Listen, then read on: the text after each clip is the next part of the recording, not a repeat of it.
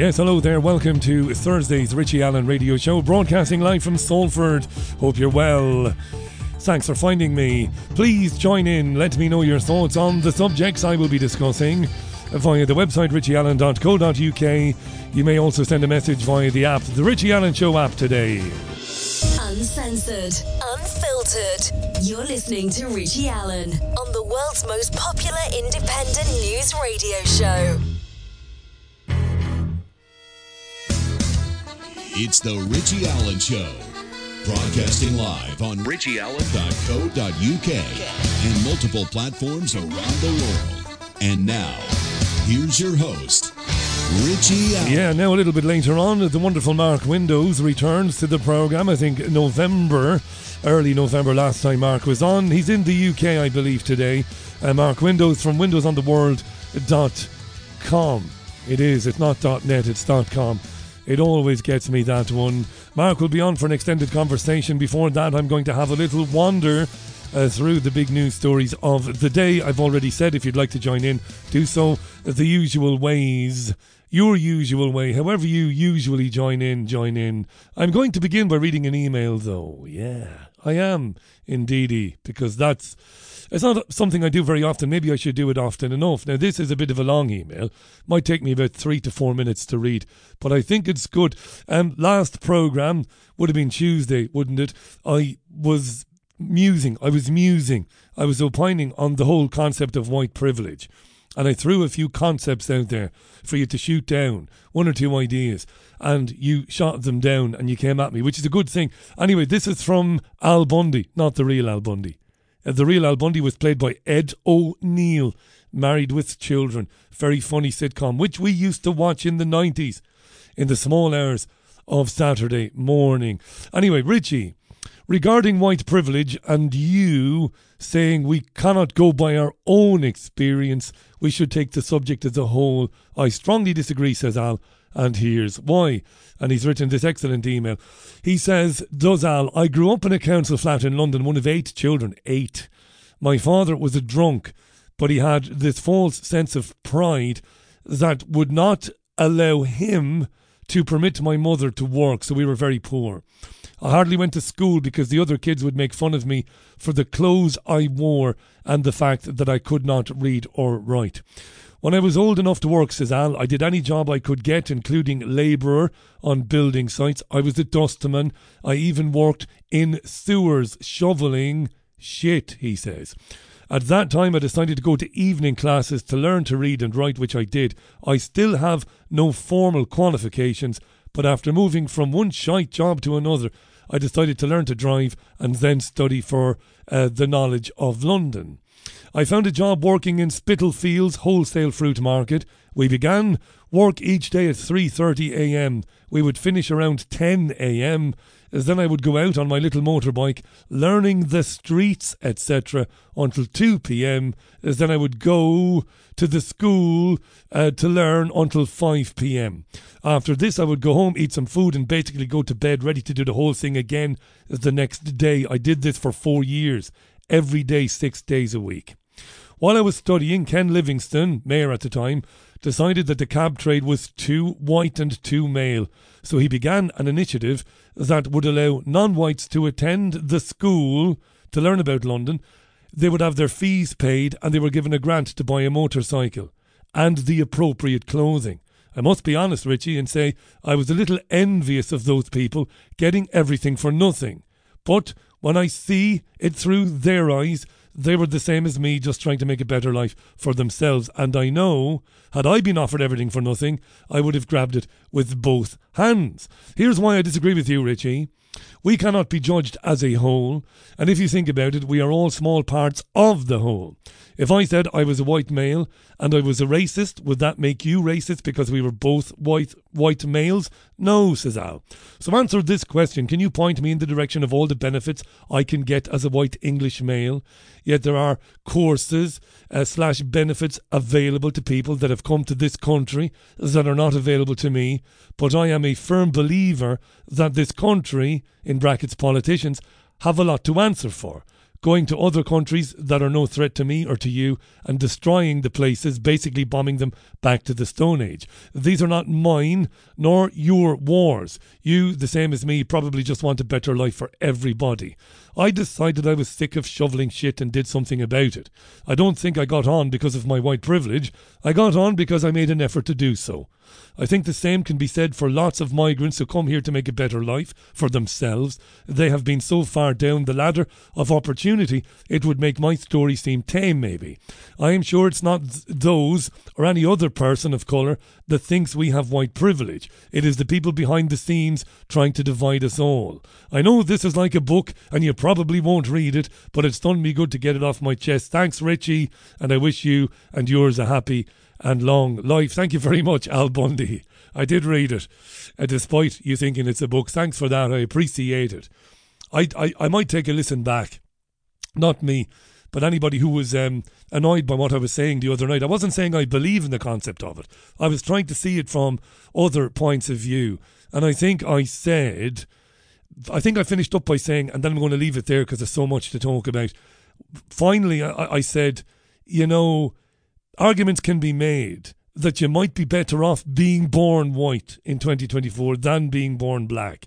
That those arguments could be made. I'm not saying I believe them. I'm saying those arguments could be made. Excellent email, Al. Thank you very much. Let's talk about Gaza and the UK Parliament. Now, this is interesting, I think, so please bear with me if you can. Yesterday was SNP Opposition Day in Westminster, in the Commons. What does it mean? Well, opposition days are days allocated in the House of Commons for the discussion of and sometimes voting on subjects chosen by non government parties. Around 20 such days are allocated in every parliamentary session. You might wonder what's the bloody point when nothing discussed or voted upon can become law because it's the opposition party. And the opposition party or parties, they cannot give life to a vote, they cannot give life to legislation. Yes, but they do it anyway, 20 times a parliamentary session. So yesterday was the Scottish National Party's day, and they wanted to discuss a ceasefire. They wanted to debate a motion and put it to a vote again it must be said, even though the vote wouldn't amount to more than a hill of beans. Okay, so the Scottish nationalists yesterday could put forward motions for debate and for vote. I think you're up to speed on opposition days. Yeah. Okay. Now, the SNP tabled a motion calling for an immediate ceasefire in Gaza. How it would work, how it should work is this would have meant MPs would debate and vote on the motion before then moving on to any amendments tabled by other parties. Speaker of the House, Lindsay Hoyle, he broke with tradition.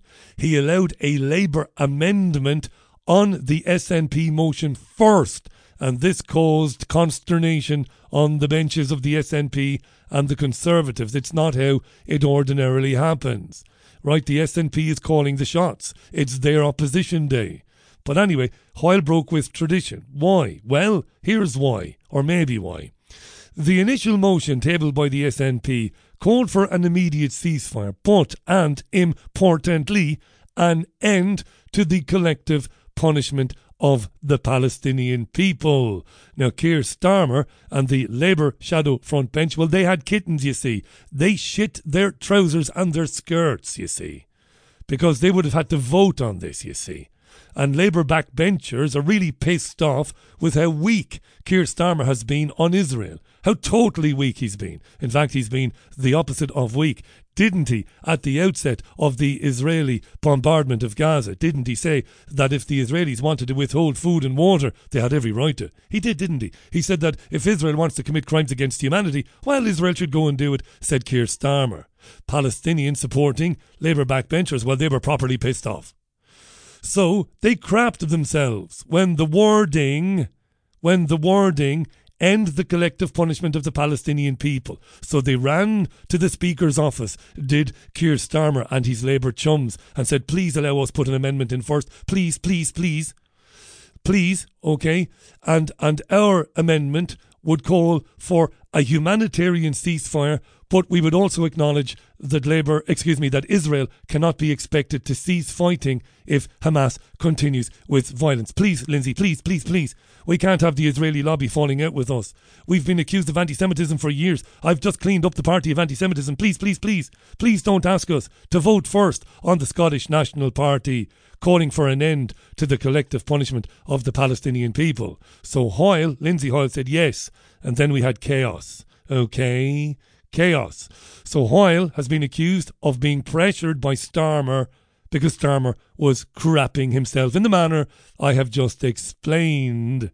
Right? Again, he thought Labour backbenchers would vote with the SNP and call for an end to the collective punishment of the Palestinian people. We cannot be seen to criticise Israel. Uh, they would have defied him, backbenchers, and voted with the SNPs. So, not to drag out this point, but it's important, he got in the ear of the Speaker and said, Let me put an amendment to what the SNP has said before we vote on their amendment. Motion, motion, motion on their motion. Right. So this has dominated the media today. There have been calls for the Speaker to go. About 60 MPs have signed a letter of no confidence in the Speaker. Now, Lindsay Hoyle said that the, the real the, the, the, the, real reason for the chaos last night is that he is worried about the safety of MPs in Westminster. That is what he said. I want you to think about this now.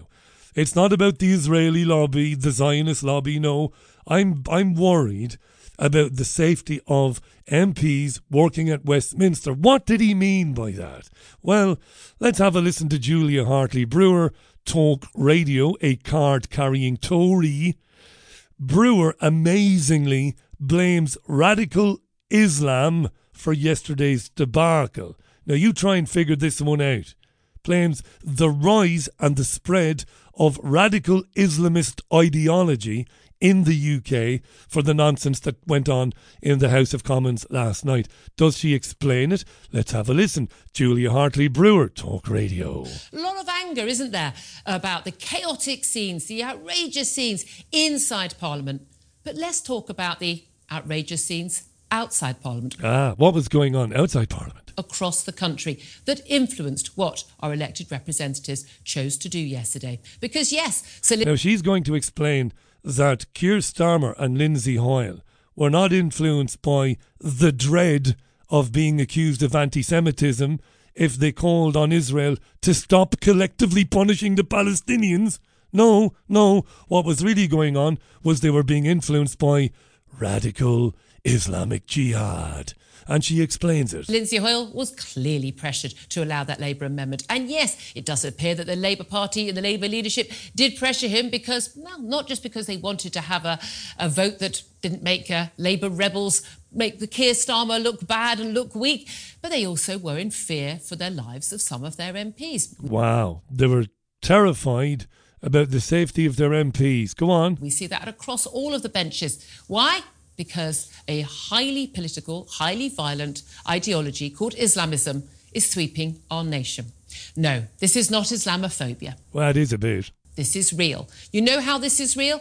Because we actually see the victims of that, not just in Mike Freer, the Justice Minister, who said he's not standing for Parliament again because of the threats to him and his family from Islamist ideologists. Uh, we see it in Sir David Amess, an MP brutally murdered because of Islamic ideology. We see that in Stephen Timms, a Labour MP, thankfully survived a stabbing in his own constituency. Yes, we all focus on Jo Cox, talk about her all the time. Another tragic death at the hands of a far right extremist. But actually, the far right extremist violence is by far the minority. Let's just go through just a list of the Islamic uh, extremist events we've seen in recent years. Um, let's go back to the London Bridge attacks, 2019 and 2017. Bizarre the, the London Bridge attacks. God, we lampooned that narrative, didn't we, on this programme? The anomalies around the London Bridge attacks, the craziness of that. Yeah. The Reading attack in a park uh, in 2020, the Manchester Arena attack in 2017. And there are many problems with the official narrative around the Manchester Arena attack, as we've discussed many times on this programme. Also in 2017, the Westminster attack, the Woolwich murder of Lee Rigby back in 2013. Um, Did anyone remember 7 7 in 2005 when we, No, we're thick. we lost 52 people uh, in those uh, horrific bomb attacks? On In those horrific bomb attacks, even Brewer knows that 7th of July 2005 is one of the most obvious staged false flag events of all time. Yes, lots of people died, but the four men blamed for it, and I used to know all of their names Mohammed Sadiq Khan, they had nothing to do with it, they were patsies. This has been proven. Again, I've been talking about it for years. The 7th of July is one of the one of the most obvious, the most blatantly staged false flag attacks in the history of false flag terrorism, where you blow something up and blame it on party B when in reality you've done it because you want to elicit a response from the public. You want the public to go along with your forever wars in the Middle East. Right, she must know this Brewer. I mean, how many times have I played the clip? I've played it, I've been playing it now for 12, 13, 14 years of the guy who went on ITN News. Um, Power, Peter Power, was that his name? The guy who went on ITN News on the evening of the 7th of July bombings and said, It's an amazing thing. You won't believe it, he said to the ITN guy. We were running a drill today, imagining a scenario where people blew up buses and trains in exactly the same stations. Would you believe it?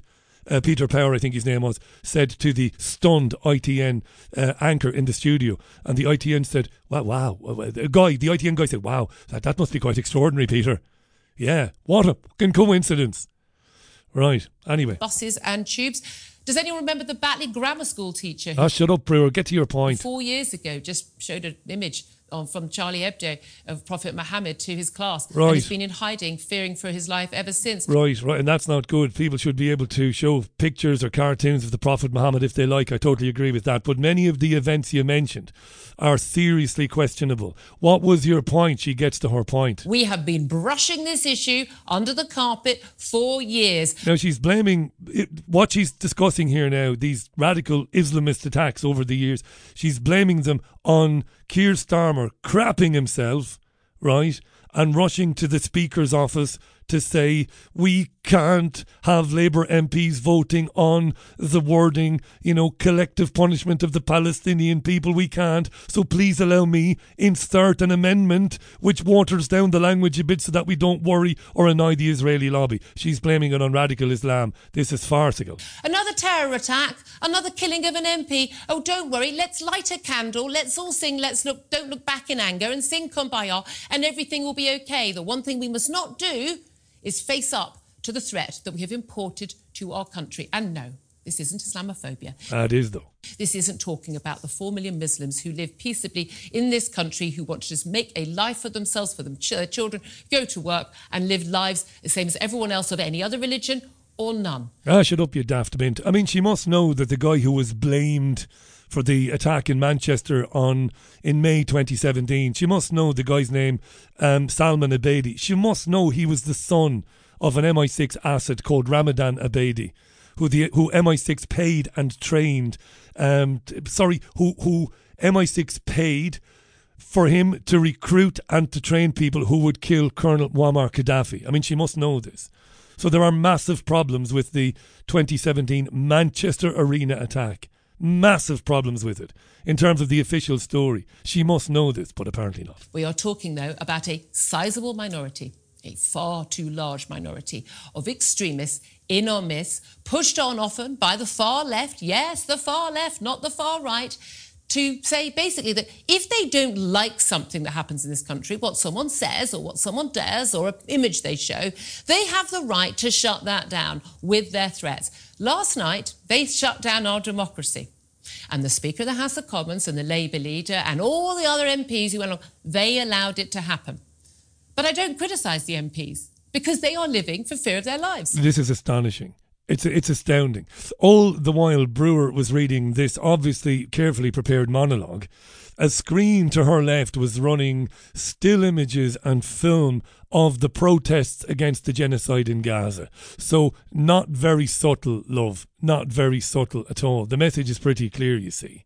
You know, the protests against the ongoing genocide against the Palestinian people, right, are being blamed for what happened in Westminster last night. When in you know, in reality, she's saying she's saying the reality is radical Islam is openly flaunted on the streets of the UK. Just to put that into perspective.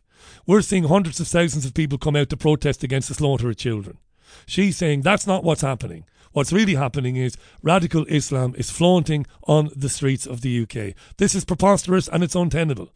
But we live in a post truth world where people like idiots like Brewer can say anything without any fear of being challenged. So she says MPs are in fear of their lives of offending these terrorists, and therefore we saw this catastrophe last night.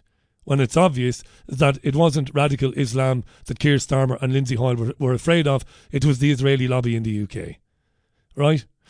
As I mentioned when I uh, put the Papers podcast together this morning, there's even a, an interview in the Telegraph with a guy called William Shawcross, okay, a counter terrorism guy who's worked for the government and recently um, presented for the government a set of proposals for the government to improve its own counter terrorism strategy. And he talked to the Telegraph today in an exclusive interview about a Hamas support network in the UK, which has become dangerous following Hamas's attack in Israel on October 7th. This is horseshit. What an inversion. What an inversion this is, right? No, no, no, says Julia Hartley Brewer. Keir Starmer is not afraid of offending the all powerful Israeli lobby when all the evidence to hand is that he is. It was the language of collectively pu- punishing the Palestinians that caused Starmer to have kittens, to run to Lindsay Hoyle and say, please, you know, I, I can't be embarrassed again by my backbenchers voting for that with that strong language. The Israeli lobby will accuse us again of anti Semitism. So it's an incredibly hard sell at the Julia Hartley Brewer line that they're terrified of radical Islamists and those radical Islamists attacking and murdering MPs. It's mad, isn't it? It really is. Let's stay for a moment with MPs fearing for their lives, shall we? Uh, Jo Coburn presents Politics Live, live even on BBC Two. She asked Labour MP Rosie Duffield and Tory MP, the deputy of the Conservative Party, sorry, the deputy chairman of the Conservative Conservative Party, Matt Vickers, this question. So she has Rosie Duffield, Labour. You'll know her. Um, she's standing up a lot for women's rights, bi- biological women's rights. So you have her and Tory Deputy Chairman Matt Vickers, Jo Coburn with the question: Are you scared? Are you? All right. Let's talk uh, about the safety um, of MPs. Personal experiences, uh, Rosie, for you and many others. What is it like? I had a letter yesterday from the Crown Prosecution Service to say that uh, a case of a death threat against me and Jo Rowling and Joanna Cherry is in fact going to court, and the threshold is pretty high. So most of the kind of threats I get, I don't always report all of them, and the ones you report, you don't expect to hear anything else. But this particular one is being taken seriously, so I thought it was ironic that I got the letter yesterday to say we'll let you know when it's when the court date is through, uh, and that was in my pocket when I was in the chamber, and uh, you know all of these things are on your mind at some level. You try to, you try to. None of us are wallflowers. All of us are tough. Otherwise, we wouldn't be in Parliament. I am not a shrinking violet, but it's always there at some level. And we've all been through Brexit. We've been through the, the times where we before were told to only leave by certain entrances and exits, and here we are again and it does wear you down. I have to be honest. It does mm. wear you down. I mean, what, what, what's it like? You also refer to the, the safety of MPs, the pressure that you are under to vote a certain way. What's it like every day being an MP? This is Matt Vickers. Th- do you know what I think at the beginning? It's horrifying when the first thing, when the first threat comes through, or the first bit of abuse occurs in the street. It's, it's, it's and then over time, I think to some extent, you become slightly numb to it, and you realise it's part of the day. And actually, you probably feel more for the people around you, in that we make the decision to do what we do. The people around us do not make the decision to have a son or a wife or a husband who goes out and puts themselves uh, at risk with some of this stuff. So I think mm. it's yeah, it's tougher for the people around you probably. yeah, it's tough. It's tough being an MP. The abuse, the threats.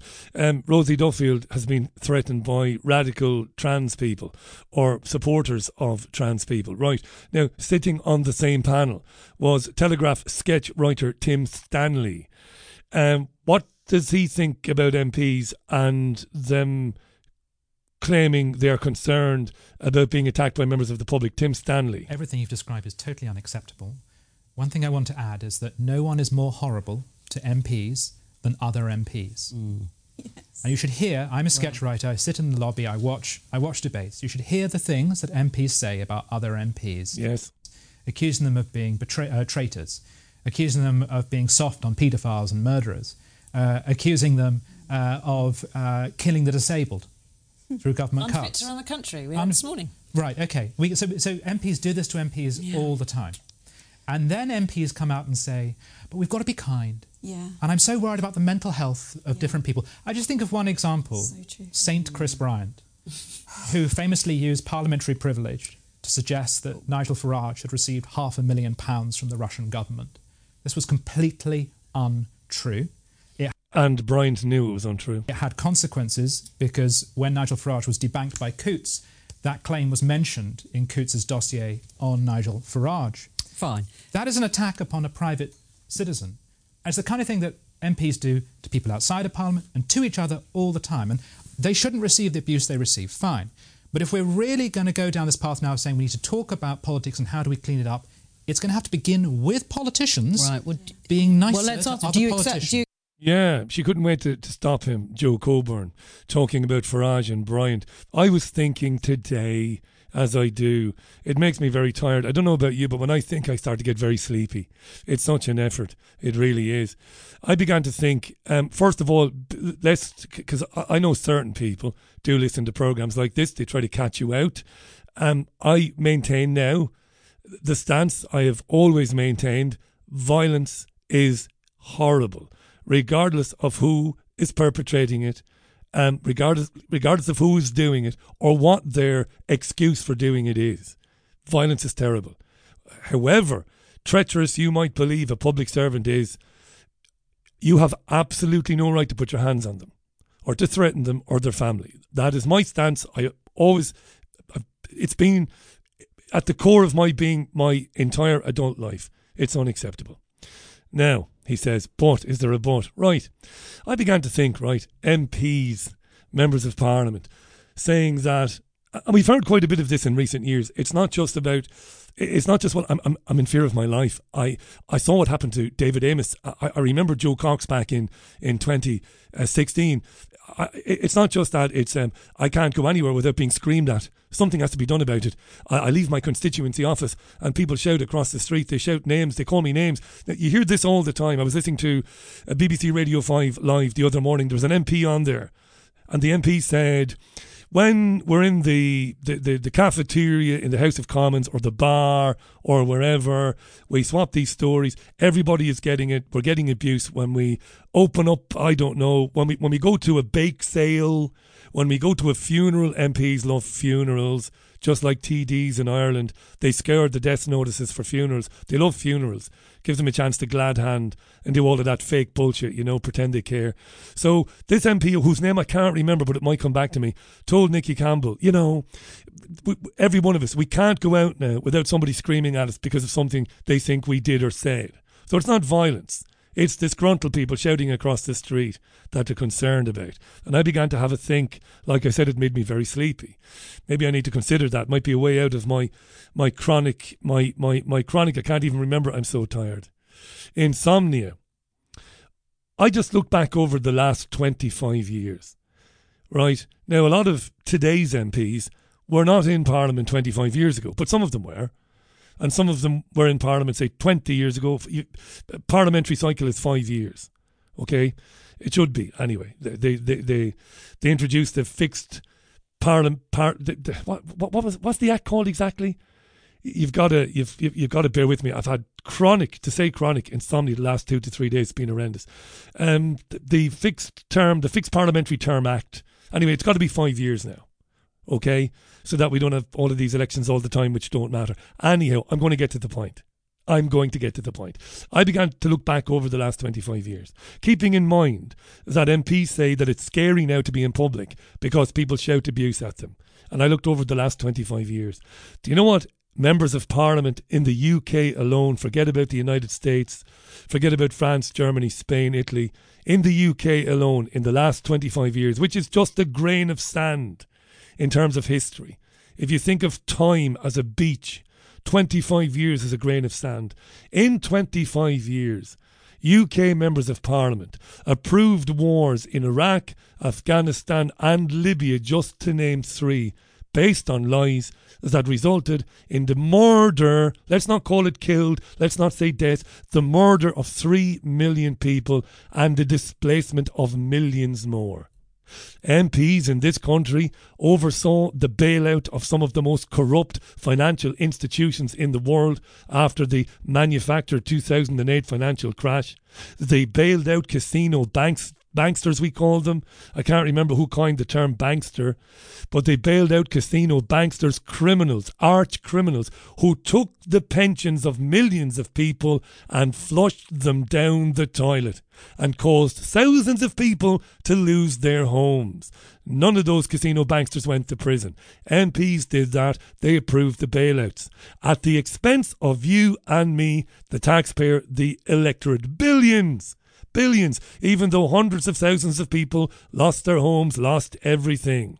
MPs were told to bail out the people. They were told to fuck the banks, let them fail, as was only right and proper, send them to jail, and, and, and let's have new banks. No, no, we can't do that. We won't bail out the people. No, no. MPs in the last 25 years have carried out or carried on carried on. Thatcher's privatisation agenda still going on today. You don't believe me? Just put privatisation into a search engine, then click news.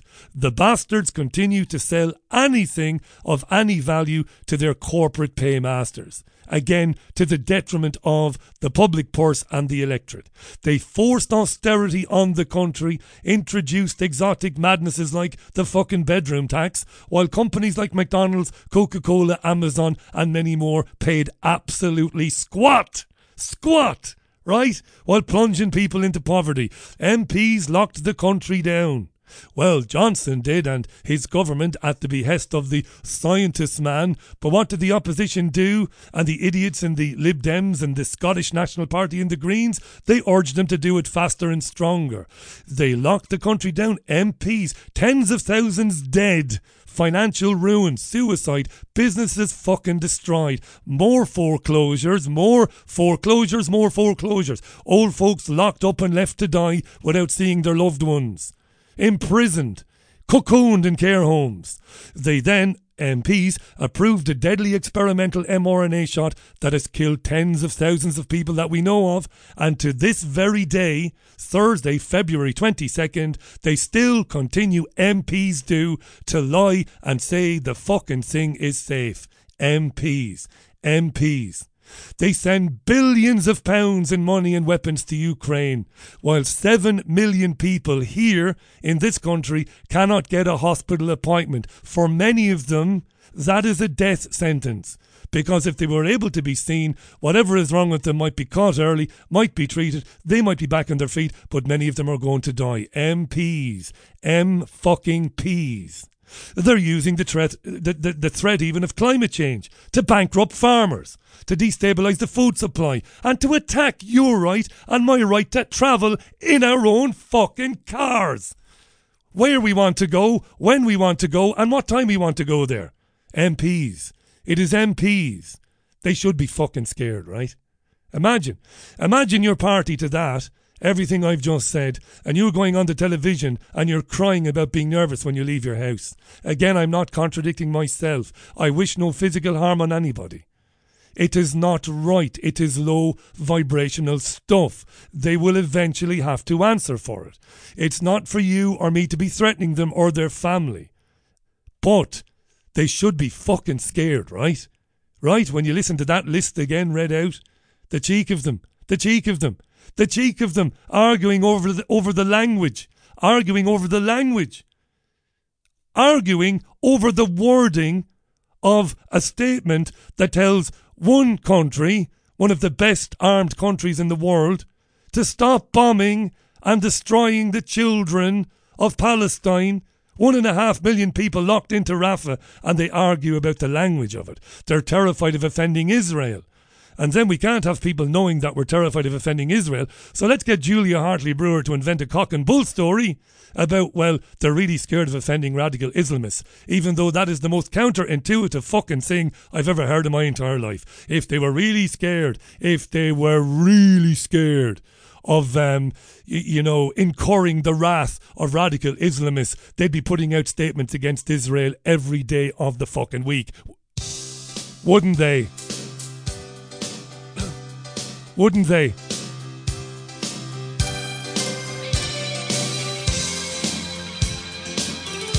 Uh, the time is uh, 25 minutes to the top of the hour. This is the Richie Allen Show, and these are the Waterboys then. Yeah, the Waterboys and the Whole of the Moon on the Richie Allen Show. I think it might be from This Is the Sea, I could be wrong. Thanks for your comments, lots of them. Really appreciate them. Uh, keep them coming in via the website, via richieallen.co.uk. Les says, words of consequences. These politicians here and in the States think they can shout their mouth off and then go home at night and everything will be okay. Thank you for that, Les. Good evening to Mick. Good evening to Tristan and to Carl in Leicester. Hello, Carl. Uh, hi to Richard, who says, Richie, don't forget about the assembly members in Wales. Yeah, absolutely. Uh, good evening, Ian. Thank you, Ian. Uh, and Paul from Hyde. Hi, Paul. Appreciate your comment as well. I really appreciate it. Rob says the problem being the sheep keep voting them in. Well, this this is true, you see. And most of the independent media don't um, groan, don't yawn. I'm not going to have a pop at the independent media again. I'm certainly not going to mention any individuals, but most of it operates on, well, most of it is coming at you from the point of view that um, um, all we got to do is get Donald Trump back in, or or all we got to do is get Richard Tice and Nigel Farage in. You know, they're the right guys. Most of the independent media is simply just alternative light.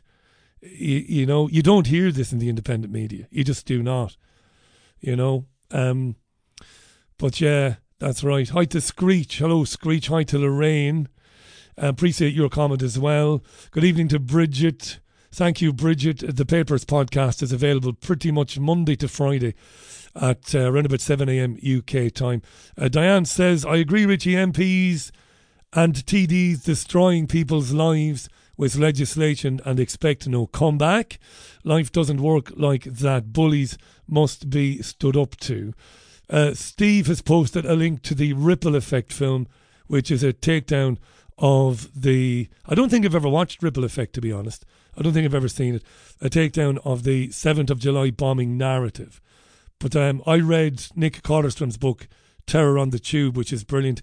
I interviewed Nick Kollerstrom at the time. I gave him a proper chasing, you know, even though I'd read the book and I knew he'd research was right on. But, you know, to do my job, I gave him a proper chasing and then allowed him speak. And he pulled it apart brick by brick. It is so ridiculous. You know, it is so. I'm I'm amazed that as as Google seems to be in the business of disappearing facts off of the internet. I mean, Google is doing this all the time. It is amazing to me that you can still get the Peter Power audio, which to me is the most. I'm not exaggerating when I say this. It is the most shocking bit of video you'll ever see, really. I showed it to my, my, my pal Hayden Hewitt, and Hayden has always been a bit agnostic about false flag terror and stuff, you know. When I say agnostic, um, he, I suppose agnostic is about right. You know, he he's completely open to the concept that intelligence agencies will will do th- these things, but um, some of the characters, you know, some of the some of the truthers who put out films and stuff like that. I think Hayden's got an issue with some of the truths. But anyway, but he, he's open to the concept. I remember when I showed him the Peter Power clip and he said, There's no answer to that.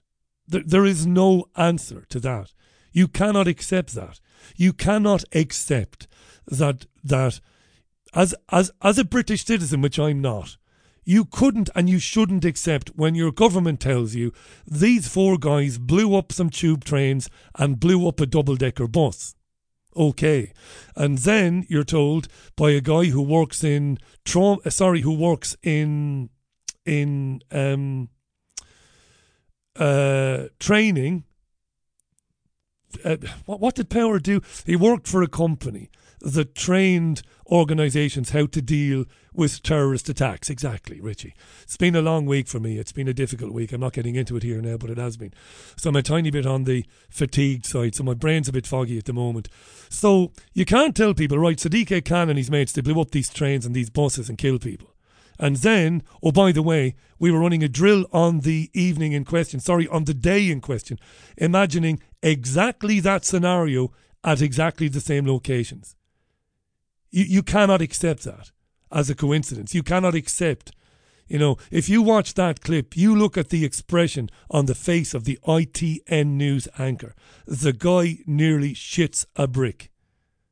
Because even a guy who's only been in the job for six months he knows he is being handed a bag of shit on his own news programme. If I'd have been in the chair that night and Peter Power said to me, we were there doing a drill, imagining the same scenario.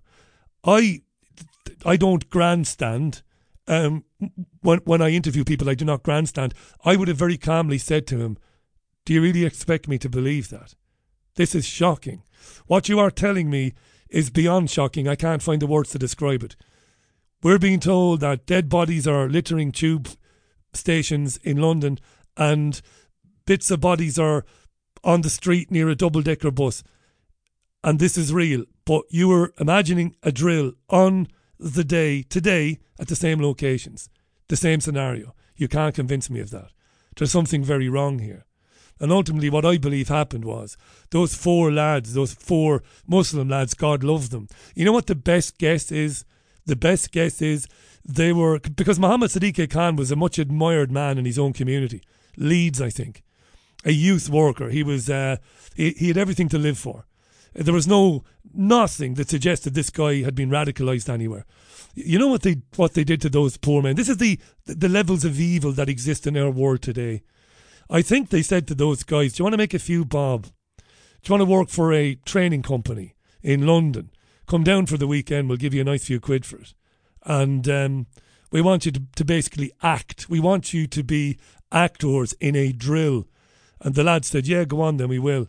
And I think they gave them rucksacks with real bombs in them. And I think at the same time, they planted bombs under the carriages of those tubes. That is the, the level of evil that exists in our world today. And they did that because they wanted to change the public's mind on because the public were getting pissed off of the British Army's presence in Iraq and Afghanistan.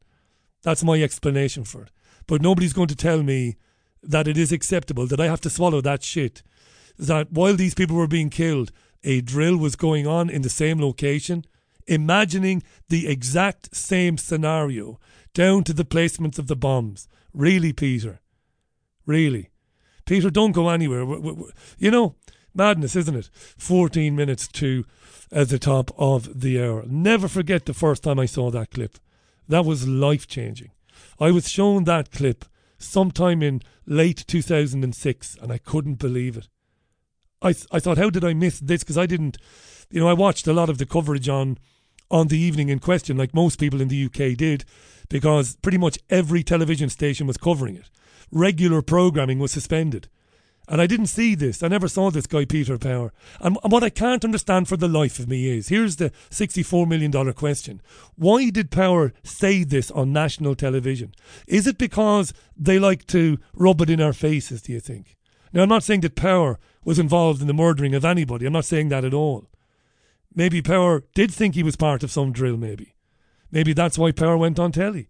Maybe Power went on telly before anybody could stop him going on telly. Maybe Power genuinely thought he was part of a drill. On the day, maybe. But that's, I could never figure it out afterwards why these people who carry out these false flag attacks, who plan them, and in many cases murder innocent people, although not always. As we know, the, the, the Boston thing the marathon thing is the most bizarre. Another one is completely bizarre. Why did Power end up on national telly saying we were running a drill? Admittedly, the clip was never shown again on television. Anyway, I'm um, waffling now, so I am. Have a listen to this dipstick today in Parliament. Or before we do, though, you know, they're talking about MPs being in danger. You know that um, the the Canadian Prime Minister Trudeau, Justin Trudeau, You know, he's uh, introducing a bill in Canada, right? An, an anti hate speech bill. Um, here he is on a podcast. It's only 30 seconds long. I got this from Twitter. Here he is on a podcast a couple of days ago. It does sound very much like they know at this stage that more and more people are alive to to their game. Listen to Trudeau. There is out there a deliberate undermining of mainstream media. There are the conspiracy theorists, there are the social media drivers who uh, are trying to do everything they can to keep people in their little filter bubbles, to prevent people from actually agreeing on a common set of facts, the way, you know, the CBC and CTV when they were. To prevent people from agreeing on a common set of facts. I mean, this is beyond Orwell, this. The, CBC and CTV when they were our only sources of news, you know, used to used to and global used to project across the country at least a common understanding of things. There used to be a common understanding of things when there was only three or four news networks. God be with the days, Trudeau was saying. God be with the days when it was that much easier to control what people think and to make them believe anything. God damn the independent media now for challenging these narratives. How dare they? Something needs to be done about them. And that's where we're going. Something needs to be done about us, is what Trudeau is saying. Can we talk about Ukraine for a minute? Again, these MPs, I listed their crimes in the last 25 years. Not to mention, as one or two of you have said to me uh, through the app, through the messaging, you know, the fiddling with their expenses and all of that cheating and all of that. Yes, here is the Defence Secretary, Grant Shapps, today. Now, this is purely vaudevillian. It doesn't get any more ridiculous. Shapps has had every job in the government. He's obviously a patsy. He's a stooge. He knows nothing about defence. He's a frontman. Listen to him telling the Commons today what the British government is doing these days to assist the Ukrainian war effort. Have a listen. As President Zelensky said to me when I visited, the UK's contribution has been monumental. And he pointed out that since the start of the conflict, the UK has sent almost 400 different types of capabilities to Ukraine. Together, we've shown that when Ukraine wants, gets what it needs, it can win, which is why the UK is continuing to step up our support. Last month, the Prime Minister announced we'll be investing a further 2.5 billion pounds into military support for Ukraine. Always money for war. Another two and a half billion. Okay. Anything else? Taking our total military package so far to over seven billion pounds, and our total support to over 12 billion pounds. 12 billion. Accounting for economic and humanitarian as well. So, Mr. Deputy Speaker, in that spirit, today I can announce a new package. What? Even more? Of 200 brimstone anti tank missiles in a further boost to defend Ukraine. Those who are saying here, here, I'd love to cut out their tongues. I told you I'm a mass of contradictions. On the one hand, I completely decry violence, but at times I listen to that shit and I think, I wish somebody had punched one of them in the face. Here, here. Let's send the most disgusting weapons ever devised. Let's send the most disgusting, the worst things the worst of humanity, the worst of human ingenuity. Let's send them more of those so they can kill more young men and women. Because that's who's dying, you know. Young Russian and young Ukrainian men and women, usually from working class backgrounds. They've got fuck all. They don't even know why they're fighting. Just getting blown to pieces day in, day out by weapons manufactured in Russia and in the UK and France and in the United States. Let's keep sending them more and more and more. These missiles have previously had significant impact on the battlefield. In one instance, uh, forcing Russian forces to abandon and retreat in attempted crossing. Wow. Those missiles prevented the Russians crossing a river. Of a river.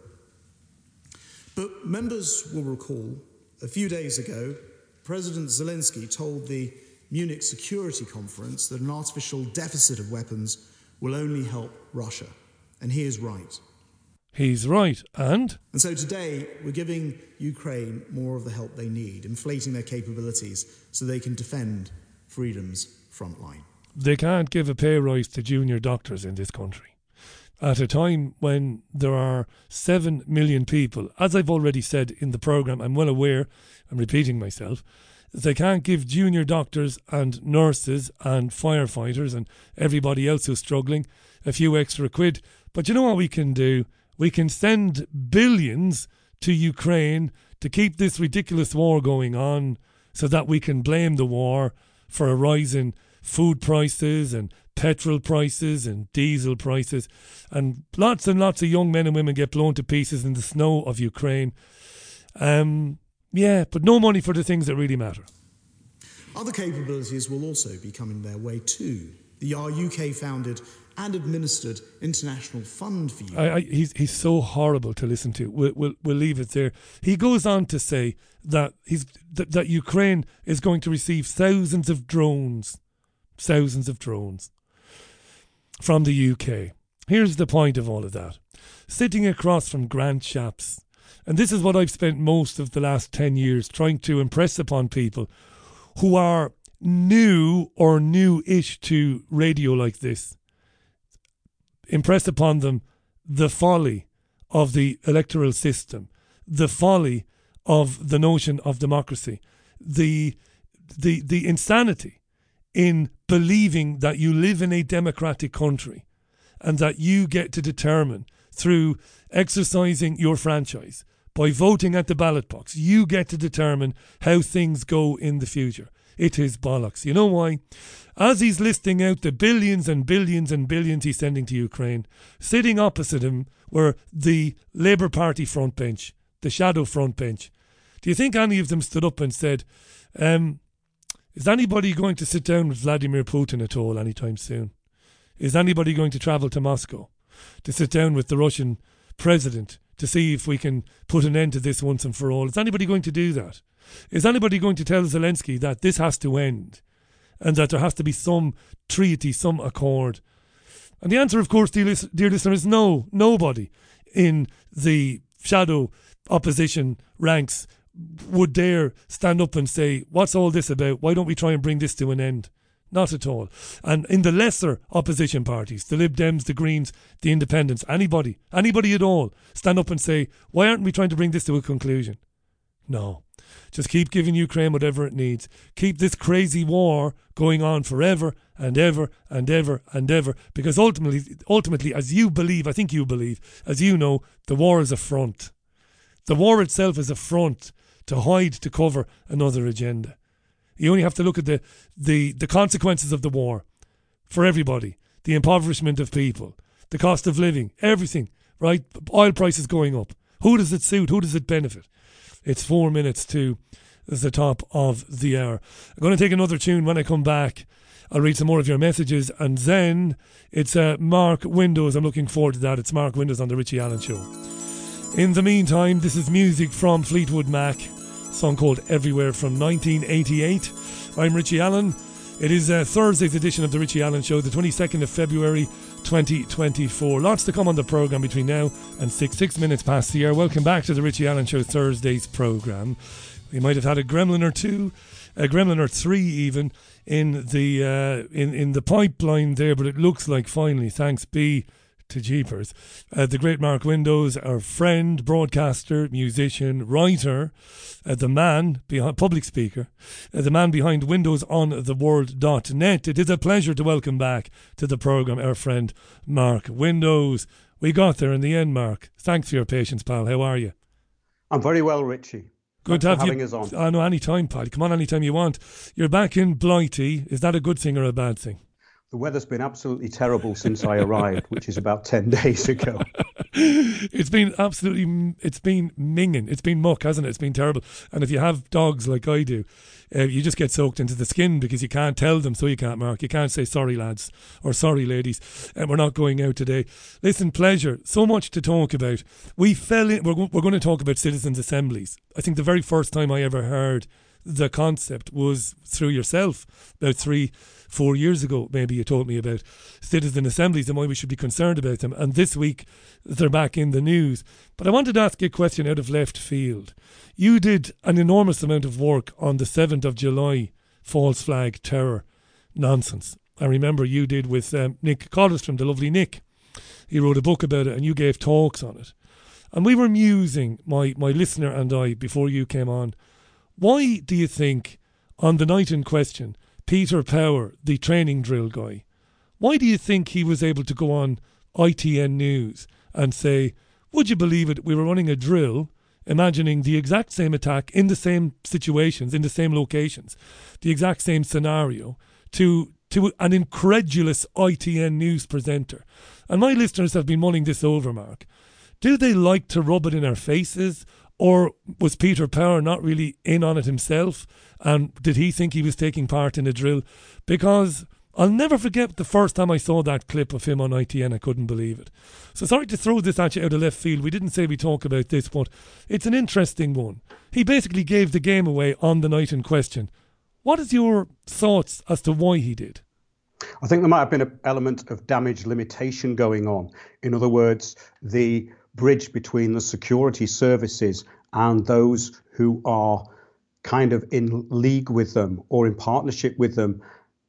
Obviously something happened and he came out to say that. And yeah it was very strange because i remember him saying the hairs on the back of my neck was standing up. Yeah. Yeah. Yeah I, I mean when i saw it i mean i saw the clip about a year or so later and i'd already begun to start to understand that things were not as i believed them to be that the world was a different place than i imagined and i was um i, I just i had just recently moved to spain when i saw that clip and it absolutely changed my perspective. Nobody could convince me that this was the mother of all coincidences. But anyway, yeah, it's um, it's coming up today because the the conservative media, if you want to call them that, they're trying to blame the nonsense that went on in Westminster yesterday on the fear of radical terrorists, radical Islamist terrorists, rather than the, the reality that Keir Starmer and his idiot mates are terrified of um, offending Israel. Anyway, um, climate change and the climate agenda obviously continues to be a huge deal. And th- this week, I was listening with great interest to a number of commentators, awful people like Peter Mandelson and, and others, talking about how citizens' assemblies could become and, and how they will become very useful in you know basically delivering agendas and dealing with climate change and other crises that will will come up in the years to come. Massively important. This um, you're the doyen really on this because you were talking about it years ago. Do you want to explain to people what the concept of a citizens' assembly is? What is it meant to be and do? Well, it masquerades as public engagement, but it is, of course, nothing of the sort because the public are merely steered into the already defined outcome. So, in other words, they will be put on a panel and steered into where they're meant to be going. For instance, the citizens' assemblies on climate change, you could not question anthropogenic global warming. And then you went into a series of lectures telling you about the climate crisis, the climate emergency. And the only thing that you were allowed to talk about was guess what? mitigation. What are we going to do about it? You see? So the driver of change is not that important. It's the outcome that's important. So if people focus on this as something to do with the climate, then they're missing the boat completely. A document came out which I was actually looking at uh, recently, and it's it was from NM Rothschild in London from 2008, and it says how the new carbon trading system is going to be imposed with a definite loss of national sovereignty. And of course, the whole agenda has been steaming ahead ever since the Climate Change Act in the UK.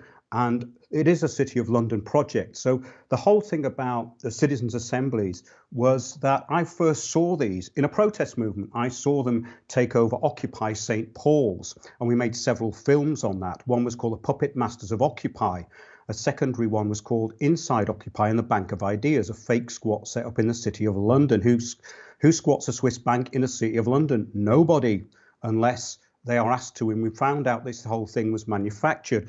But what was interesting was that facilitators and co facilitators appeared. One was actually an undercover policeman. That's how audacious these people wow. are, dressed in his army coat and his unlaced Dr. Martens, steering people into this consensus, which was just imposed on the people who remained at the Occupy St. Paul's camp. So then we take it into a, another level, take it from a government point of view where they need consensus. And that's the word consensus It's all about getting the public to consent. So I'll just give you some of the things that the public consented to in 2020. Uh, these are three questions that were brought up which the public agreed to. Currently, national policy does not require that new homes are built to net zero standards. Should the government introduce this standard? Yes, no, or don't know. The government has already legislated to end the sale of all petrol and diesel cars and vans by 2040. Should the ban on new petrol and diesel vehicles be brought forward to 2030? Yes, no, don't know. If you are a homeowner, would you be prepared to retrofit your home and bear the costs? Average of £25,000 per house. So from Birmingham, then we went to Oxford. That was the second Citizens' Assembly on Climate Change. And I covered that. There was a climate modeler there called Myles Allen, who was rebuked in 2018 for misleading a court in the United States. This was when people were trying to bring cases against oil companies, and that actually failed. And this is an ongoing thing. We have people like Client Earth bringing these things all the time. So basically, what we're looking at here is we've got the drivers of change. The driver of change is, the, is now the climate emergency, of course, and the climate crisis. And all is we're seeing is the intended outcome being put onto the public and the public are being seen to have agreed to it because it's all about manufacturing consent and nothing else. And can you explain to me how? Because I've read I've read one or two alternative blogs written by people who, at least, are somewhat in the know, and I'm I'm told, or I've read that they're selling the idea of citizens' assemblies, particularly to younger men and women, by telling them that it's a more democratic way of doing things. And when you have governments and oppositions who are obfuscating or not moving quickly enough, citizens' assemblies are a more democratic way of doing it. Is that right? Is that how they're selling it to younger people? Yes, exactly. And Demos, the public policy think tank, who kind of bring in a lot of these agendas, which are going to be put forward to the public in 2010, said the new democracy, the new democracy will work with a combination of government open infiltration and citizens groups taking direct action. Hence, we get direct action. Hence, we get people gluing themselves to buildings and even to the roads. These are all state backed operations. And another thing, Richie, guess who was the chosen corporation or corporate entity to roll out the citizens' assemblies? I'll bet you'll never guess. I probably won't. You know me. You're the researcher. Is it? A, are we talking about a, a major global multi multinational? I think we're talking about that. We're talking about George Soros, Soros. involve.org. Right. Involve.org. Look it up. You'll see a photograph of people on tables, tables of 10. They all have a facilitator on each table. All of these people are trained. They basically take down a series of statements from people, then they whittle it all down, put it in a box, and guess what? At the end, what they actually wanted comes out of the box and everyone's agreed. So the citizens' assemblies are useful, as Mandelson says, because the City of London project needs everyone to agree. And what better way for them to agree than being steered into the already decided and intended outcome? Do you do you get any? You know, you've travelled all over this country, and you've spent a lot of time in London. Do you, do you get any optimism out of the the Blade Runners and the, the other opposition? There seems to be against what Khan is doing in London. It seems to be genuine, you know, covering the cameras and, you know, making a nuisance of themselves. Is that a good sign? Is it something to grab onto? Whenever we see publicised acts of dissent, which may be illegal or may not be illegal, we are seeing what we are meant to be seeing. Right. The whole point is that I think this is a kind of way of getting the public to think we don't have to do anything, there's people doing it for us, which is what always happens. The best way to deal with this, of course, is mass non compliance. If nobody pays, they can't enforce it. But people hide behind these truth warriors, these people who've been yeah. put up there. And the, some of the footage I've seen looks patently ridiculous to me. But then again, I'm cynical. Yeah, no, but you have a right to be cynical. I know you've been around some of these movements over the years and you've seen the infiltration and you've seen that in, in, in many cases you've demonstrated that they're not necessarily genuine grassroots and organic, that there's something else entirely. I think this is a point, Richie, a very good point you've just brought up because the word grassroots has been hijacked. Yeah. The word grassroots is them. These are the lobbying NGOs and charities and organizations under sustainable development, they all call themselves grassroots. Of course, they're nothing of the sort, they're completely manufactured. The my you, you know my better half is French and she pays a lot of attention to what goes on in her own country. I'm I have to say and look I'm like yourself I'm a bit cynical. You've you've been around the block just a couple of more times not in terms of your age but in terms of you know, talking about this stuff and reading about it and writing about it. So you've been around a little bit longer, and you've, I think, you've a deeper insight into a lot of this stuff than I do. Um, I like listening to people like you. That's what I do, um, and I'm not buttering you up. That's a fact. So uh, call me naive if you want, but I, I see what some of the farmers in the Netherlands and Germany and, and Spain are doing. I'd like to see a bit of that here. You know, bring a city to a standstill. You know, to to bring about some sort of a change in policy. Now, I know, because I did hear you, I'm not deaf, I know that those movements are open to infiltration as well. But um, Macron looked genuinely put out by this stuff, you know, as it was going I on. I think there's a difference, Richie. The way they do it in France is they do have this spirit of resistance and they are rightfully furious. And in a way, they show it much more than people do in the UK. I think people have become rather complacent and too complacent over the years. I do like that spirit and I do think it works. I, of, of course, mass non compliance is always going to worry the state. Uh, uh, I, there's been a couple of rumblings here from farmers and farmers' unions is it something that might might happen here? Because effectively, this government is pursuing the same policies as Brussels. I mean, it, it's just my opinion. You can shoot it down if you want. But the idea that the UK left the EU in any meaningful way is nonsense. It hasn't really. And what the government is doing here is pretty much what Brussels is doing across Europe. It's screwing farmers. It's messing with the food supply. You know, telling them that you've got to accept rewilding and you know lower your herd size. But there's been a few rumblings. I'd like to think the farmers here might take take some inspiration from Europe, Mark?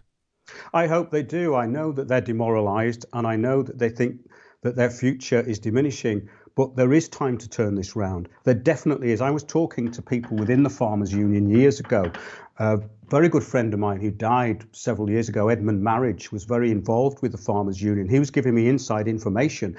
He wasn't fully aware of all the implementation agendas of Agenda 2030, but he was up to speed with what they were doing. And he used to exchange a lot of information with me.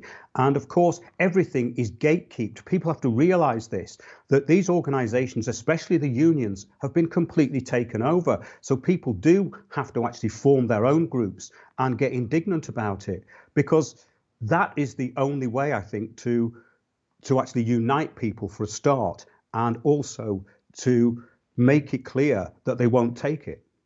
You see, folks, you complain about the Richie Allen show that there are not enough solutions on the programme. You always get solutions from Mark Windows, windowsontheworld.net. Hey, before we go on, our listeners um, obviously know and love your show. We've been listening to you for years.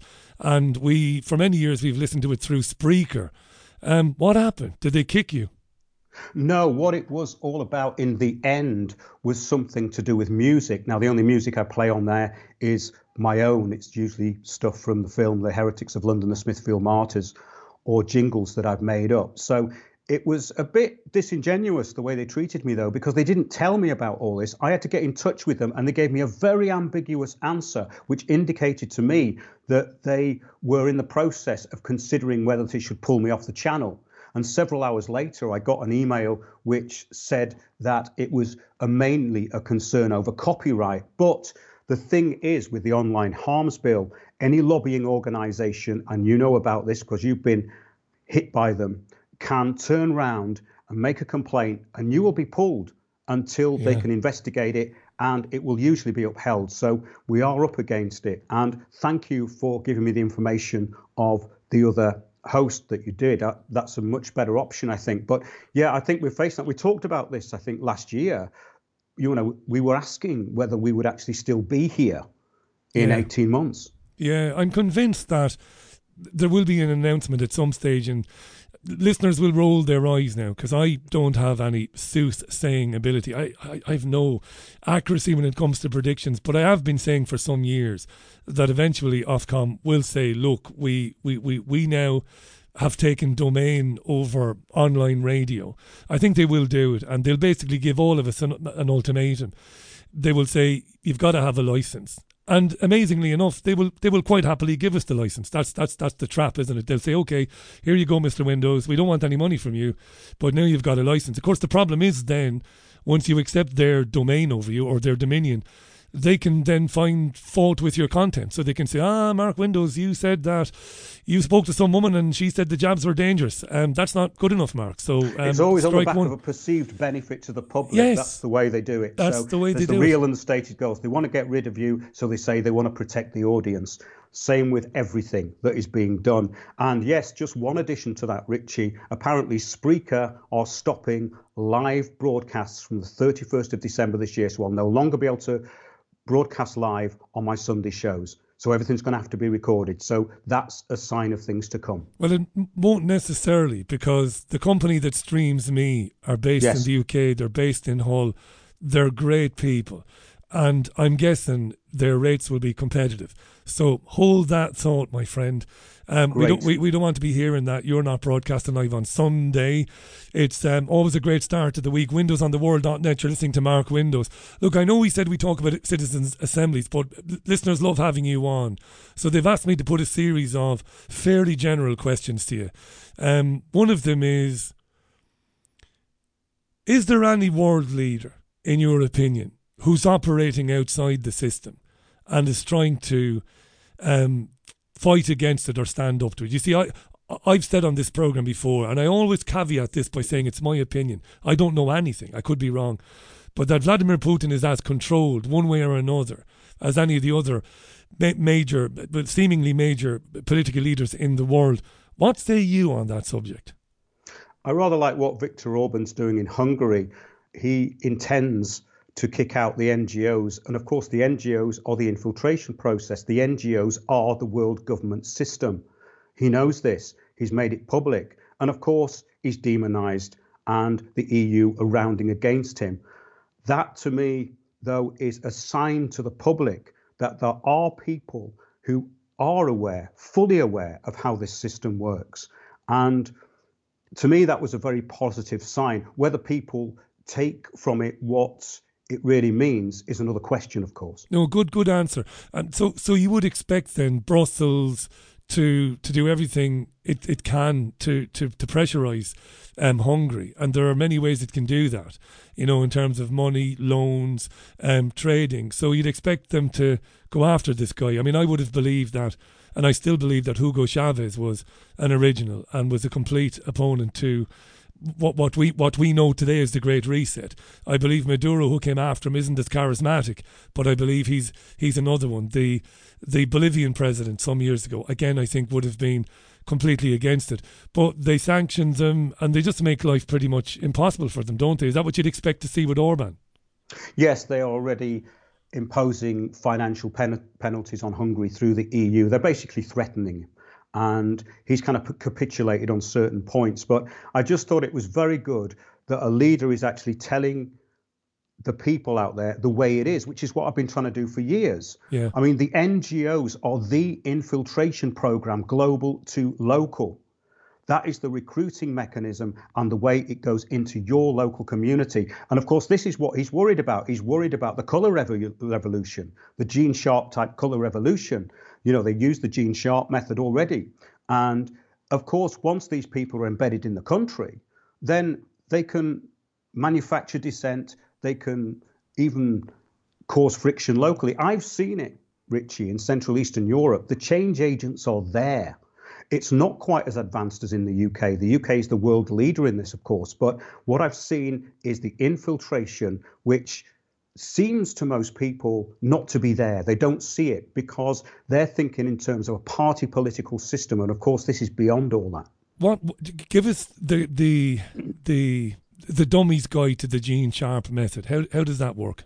Well, basically, it's people like Soros coming in and they're funding NGOs who are hiding behind lobbying organizations. This is really what it's all about. So it doesn't matter whether they're lobbying for climate change or any anything else, or social change, which is what they do, social change theory. Um, they will they will cause friction, divide and rule. They will then attack opponents and people within local government, especially. This is how they take over. But of course, they do it on a national level. We only have to go back to the Russian Revolution to see the template, the French Revolution, same template. It's all the same stuff. It's just got a bit slicker and a lot more corporate, but it's exactly the same method. This way of trying to instill a revolution. And Orban could actually see this coming. He mentioned it. He said, This is about the takeover of democracy, true democracy, not the democracy, of course, that the globalists talk of. Yeah, they give they they instill in the native population this idea that they they need revolution and that it is for their own benefit and their own good. Yes, the word revolution, Richie, Yeah. is their word. Yeah, that's right. Of revolution course, is their word. Whenever you see revolution, it's them. Whenever you see community, it's them. Whenever you see grassroots, it's them. it's the same people. Michael is listening to this in Fallowfield, and he says, Richie, the fight in the French and the spirit to fight, it comes from the Second World War and the resistance to the Nazi occupation. I think he's got a very good point there, and you and Mike has a good point, and you have a good point.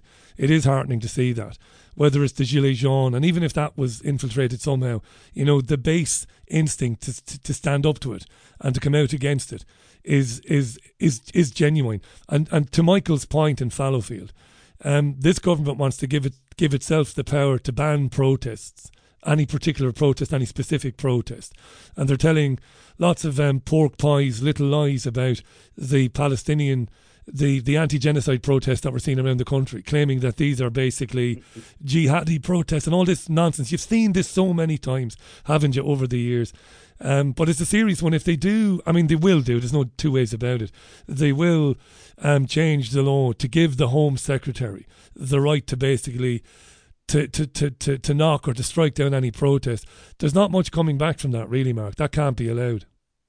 No, absolutely not. I mean, the thing is that I think that bringing the French model in is very good because there's always been a spirit of rebellion there. The thing is, you see, that all of this is looked at as a global system. So if people are different in one country to another country, there will be a slight change in the system to account for that. And that's what you've always got to be aware of that the next hero on the block is meant to be there.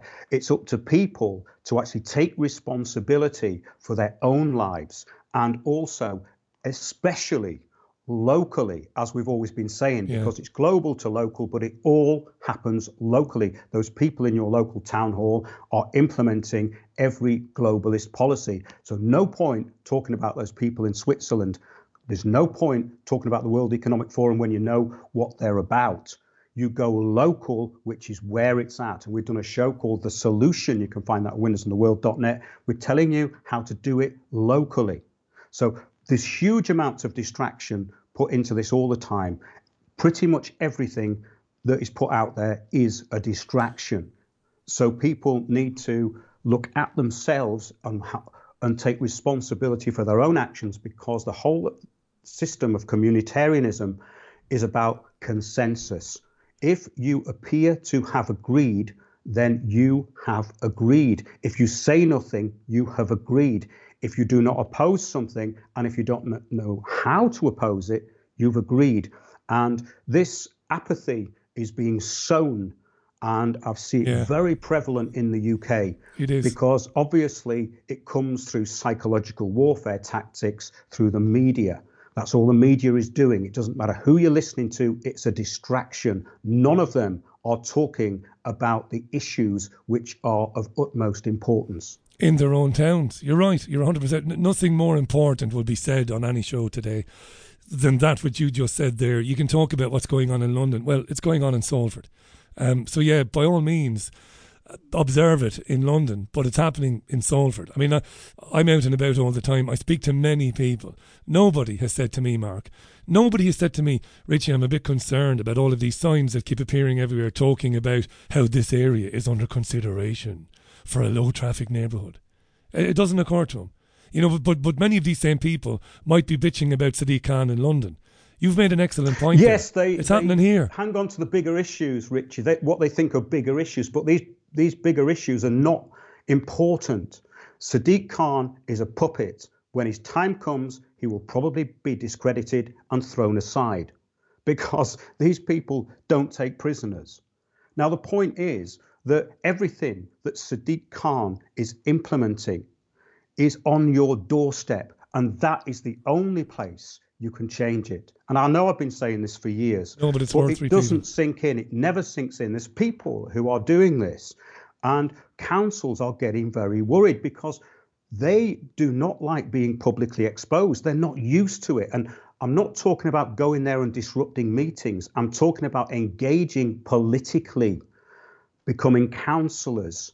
and actually a long term strategy is what is needed because these people are really on a five year plan. And we, we're about three years into that because they are quickening the pace rapidly. This is a lockdown. Low traffic neighborhoods are a lockdown, nothing else.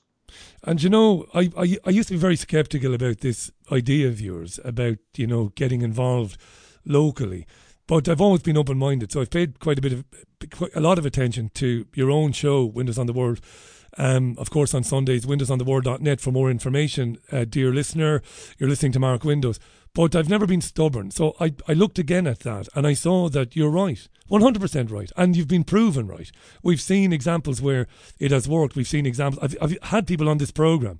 Your, your ears will have been burning because your name has been dropped. People who've managed to prevent a 5G installation going up. They prevented it, because they didn't sit on their arses complaining about it. They got involved locally, so it does work. Yeah, I mean, I think yeah. that that's the main thing that they're really scared of, Richie. So all of these distractions are manufactured to take people away from the issues of importance, and they always get carried away. Let's look at people who thought of themselves as truthers or part of the alternative. Look at what they've become. They have become enmeshed into a self glorifying group who send people down every dead end, which has been a dead end for many years. And it's like going backwards. And the whole point I'm trying to do is think of going forward. And yeah. that's where you get resistance because people don't want to hear that this idea of being a freedom fighter is actually down to them. Yeah, to it's not down to watching people allegedly vandalizing cameras or whatever they're doing. It's about your particular response to what's going on. And that brings up again what they're doing in France and the Netherlands. All those farmers blocking the roads. They are furious. You have to get to a level that they're at. You have to get your they hands dirty, don't you, Mark? Yes, absolutely. And also the seriousness of the situation. I think the main frustration, if there are any frustrations in this for me anymore, are the the ways that the public has so easily taken off the scent and also the way that they are lured into collective apathy. I'm a bit proud, I have to say, of a lot of what's happening in my country at the moment. Mm. Now, now, some of it, when I say some of it, yes, the inevitable attention seeking, I want to be famous, those people do pop up. And what you described is it is the truther industrial complex. It's a means to an end. It's a cash cow for, for, for, for many people. Where it's a career. It's a career, and the, the truther becomes a destination. That's all the truther becomes a destination for an echo chamber, and and it's terrible, and it's something I've been banging on about for a long, long, long time. But what what I see what I see in Ireland is amazing. And I've, I've spoken to so many of these people on my program. It's not people who are looking for any notoriety or creating their own podcast or any of that. No, it's it's men and women, middle middle aged often, men and women who've just had enough, Mark. You know, they've had enough and they've decided, I'm going to do something about it. I'm going to get involved. And and it, it, it, it works. You know, I'm seeing it over there. You know, people who are breaking free of the shackles of, well, I, I yesterday I was terrified about being called a racist well, I'm not going to be scared of that anymore because the the the alternative is unthinkable to allow happen to my country what is happening to my country. So I'm going to speak out. So there are little pockets of resistance, mate, and I think you know in no small, um, in no small. Um, what's the word I'm looking for here now? Credit to yourself, no small, because you've been a pretty lone voice for years saying to people, you know, on your own show and on shows like this. There aren't too many people who will bring you on now, sadly, because they don't like what you have to say, um, and, and often about them. But um, you don't need it anyway because you've got your own audience. You've built up your own audience over well, the I years. think I did that for a reason, Richie. I don't just do things sort of off the cuff or reactionary. I never do anything reactionary. What I do is think about it and sometimes it's not what people want to hear, but it's what they need to hear. Okay, in five years' time, they're going to turn around and go, Yeah, you were right. Well, actually, maybe they're not because Yeah. they don't like it when you're right and they were wrong. And this, of course, is a big problem. But the thing is that everything that I've put out over the years, that's the main issue we're talking about here, is solutions orientated. I've never put anything out that isn't solutions orientated. We have covered a lot of the Agenda 2030 policies, globalism, communitarianism, because that's the system we're in. If you're not talking about the communitarian global system, you're not talking about Well, you have to system. explain it, Mark. You're right. Hmm. It must be explained to people. I mean, if it Yes. not explained to people, they're not going to understand there's a problem. And if they don't understand there's a problem, then they won't take action locally. They won't get onto their local council. Exactly. And my my approach to this for years has been to take what the mainstream media is broadcasting and to take it apart, which is what I do in in, in my in my monologues and then I, I speak to people like yourself when I can. I don't speak to too many people like you.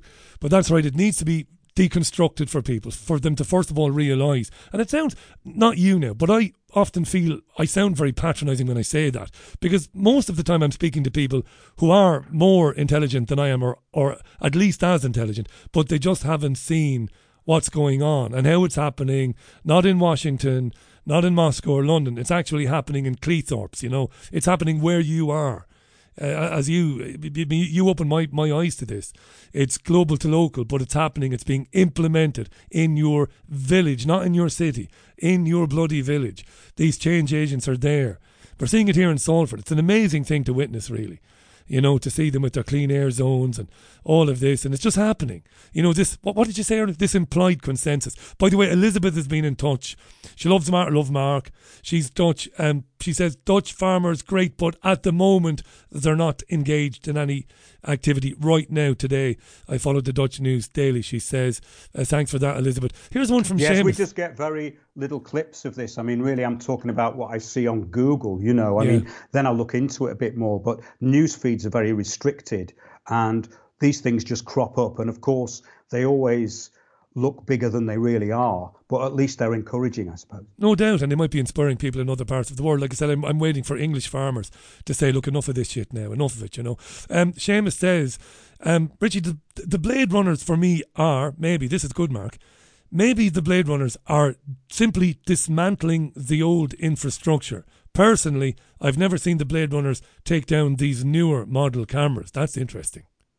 Well, I think it's really down to people just not paying. I mean, you don't have to engage in this stuff because what they want you to do is be seen as vigilantes engaging in criminal damage and against the public interest and being selfish and far right and full of hate.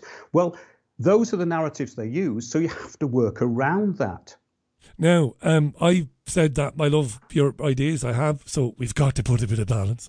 William says, Yeah. listen, William says that we don't have to put balance, but we like to reflect everybody's. We, we don't ignore text. William says, right, the average person becoming involved in local politics and becoming a councillor is a ridiculous notion, says William. Well, that's, well, that's a ridiculous thing to say then, and and that's exactly what we're up against. Let it's me not finish. a ridiculous notion. No, I it's don't quite think- easy to do, and we've told you how to do it on the shows. So saying that is a ridiculous and defeatist thing to say. No, I hadn't Why bother? finished. I hadn't finished. Right. Right. And, and I agree with you. He says they will go into all of your background, dig out all the dirt they can find on you. How It's does he know this? Has he ever been um, a, an elected councillor or a politician? Yeah, you, c- he, he, it's, it's a fair question. You can come back to us, William, if you want. But um, maybe if you didn't have a lot of dirt for them to dig out on you, maybe. You know, I, I don't know if William is saying that. They will always do that, Richard. They will anyway. The point is that it's about public engagement. It's about what the public think of you. Of course, they're going to demean you. It's been happening to me since day one, ever since I started researching. It's been going on for 15, 20 years. It's not important. We have an opportunity to deal with our own destiny. And if people aren't willing to do that, then their destiny is already decided for them. Quite simple. Simple as that. Yeah. One of the things we would have chatted about over the years that we've known each other is this uh, is this concept that when the entire establishment convenes and comes down against something, you and I would have said over the years it's probably something that we probably need. Now, the entire establishment, political and I would say educational and medical, has come down and said that we need to get phones out of the hands of children, particularly when they're in school. And every, every man, woman, and politician and and and uh, educational consultant and expert is saying this. But I interviewed a lovely lady called Katie the other night, and says that if her children didn't have mobile phones in school, their own phones, they would have been forced vaccinated. And she was able to prove this to me. Lovely lady. Um, so is there something Well, there's nothing that? wrong with turning them off during the lessons, though, is there? No, hundred percent. But schools want to get rid of them completely, don't they? They want them either to leave them at home or to be confiscated at the beginning of the day and then return to the kids at the end of I the day. I think they want people distracted and disempowered, but not too distracted and disempowered. Right. Fair enough. Yeah, because she made the point that if a child is exposed to something harmful in school and isn't comfortable, you know, like one of these silly lessons about gender identity and stuff, is that, you know, it's nice if the child can secretly or discreetly phone mum and say, look, Well, that's what the phone's for. That's the absolute use Yeah. of the phone. Uh, but the other use, of course, is a, as a propaganda tool to get into their minds.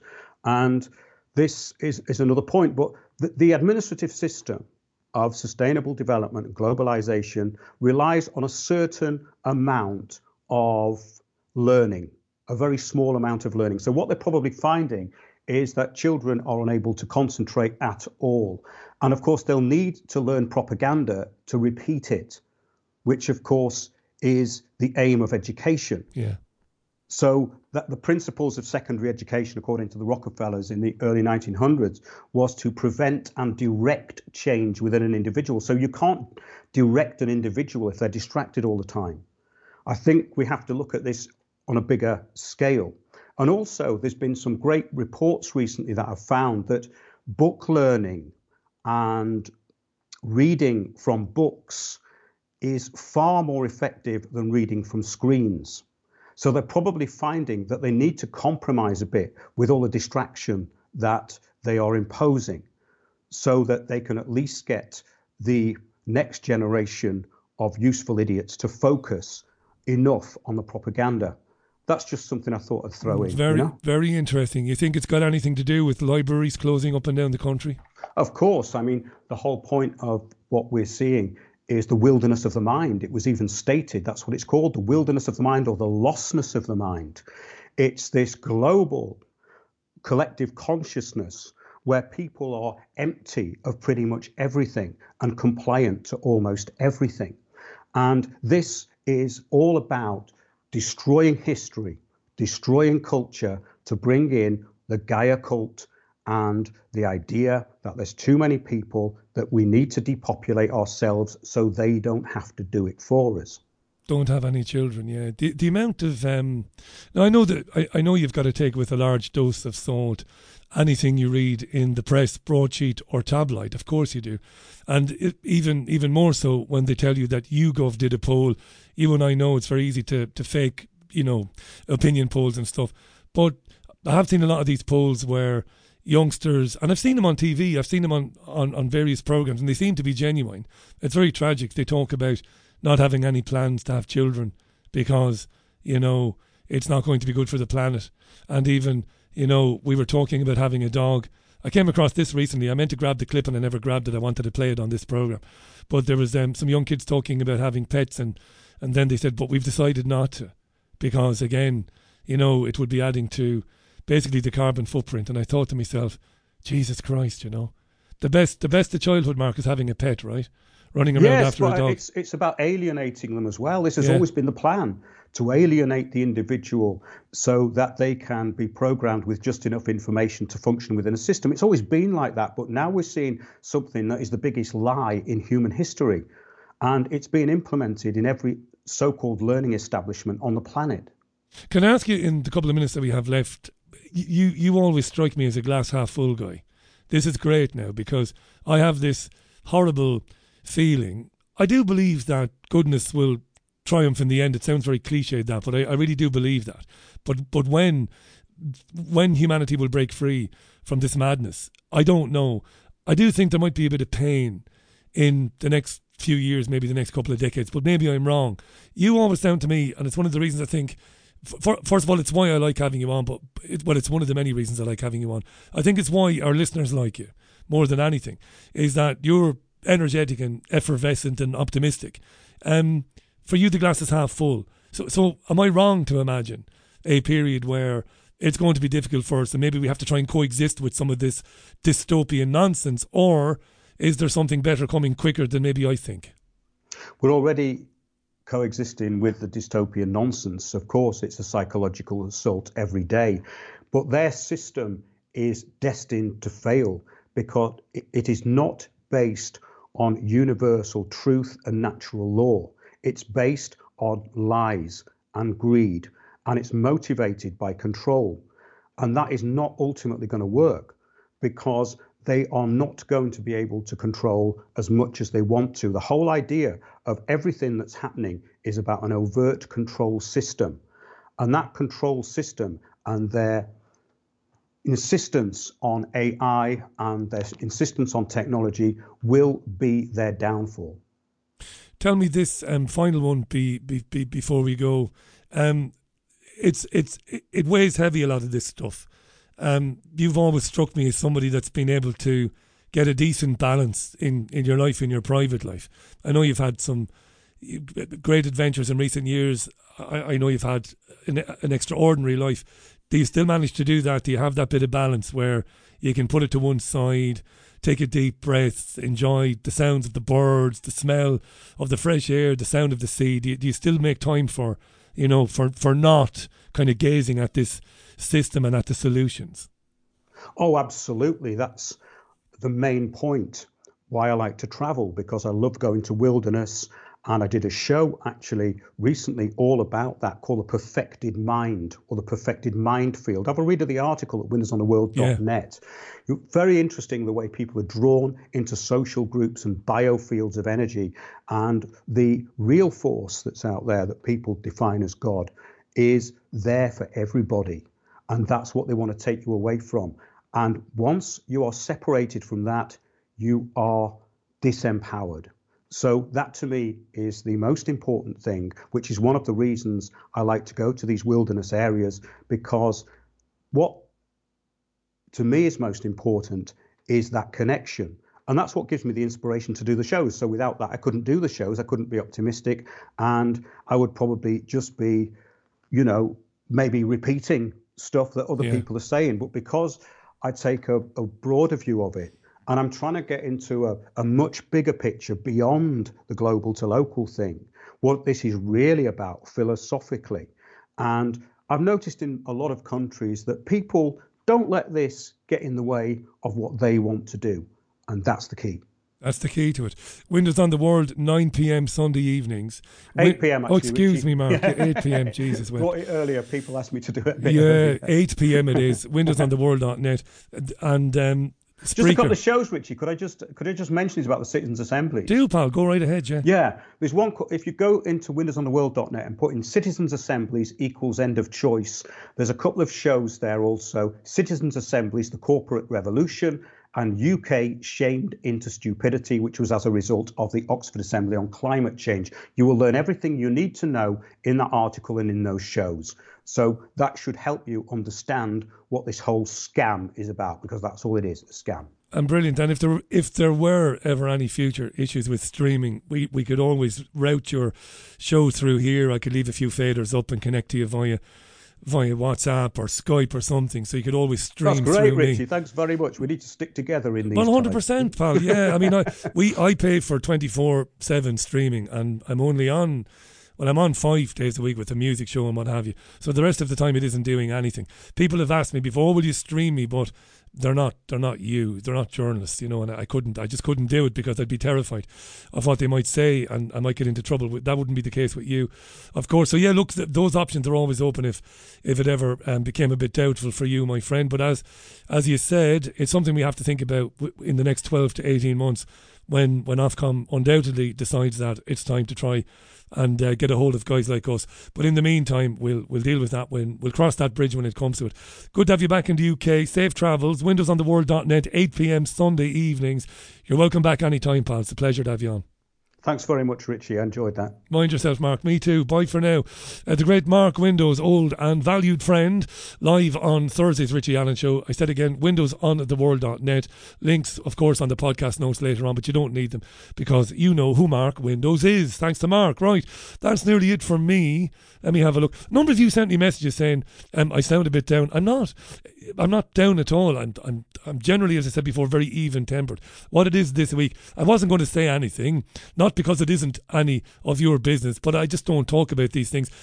Yesterday, I cancelled yesterday's program, something I never do. I just don't do because I couldn't physically put one foot in front of the other. I was knackered. Um, Long term listeners will know that I've dealt with insomnia for a long, long, long, long time. I've come at it every way you can imagine. It's just something that's ingrained in me. It doesn't get me down. I don't get depressed. I don't get fed up. But there are times, every now and then, when it gets really bad, you know, where three, four hours sleep becomes zero hours sleep. So I've had about 72 hours really of next to no sleep. And so yesterday afternoon, I actually couldn't think. I was in, I was frozen. You can imagine like some of these people who take spice. You know, they take spice this mad drug, and you see them sometimes in town centres, frozen to the spot. Yesterday, mid afternoon, I just couldn't move. I couldn't think, let alone open a fader.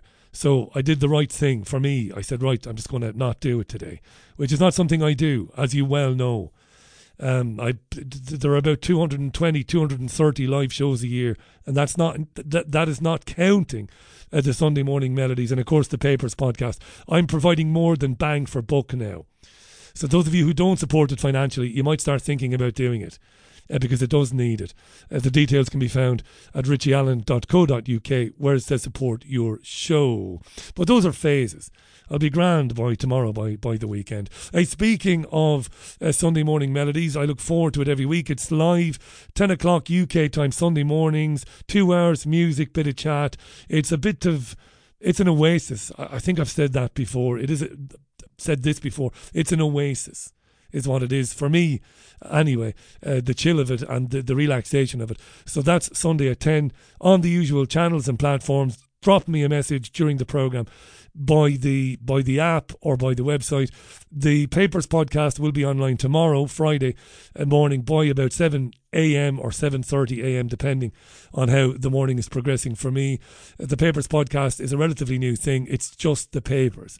That is all it is. It is me reading uh, the papers. Right. So I will finally take my leave of you. If uh, I do join, if I do bump into you on Sunday morning, well and good. If not, the Richie Allen show will be back this coming Monday at four o'clock UK time. I hope you join me at four o'clock UK time uh, on Monday. In the meantime, I hope you and yours have an absolutely fantastic weekend. Look after yourselves and one another. My weekend, bit of sport. Salford Red Devils home to Castleford at the Salford Community Stadium on Sunday after the Melodies. I'll be there. I'm looking forward to that first home game of the season. That is how I release a bit of stress and chill. Bit of sport for me. Right, until next time, bye. See you soon.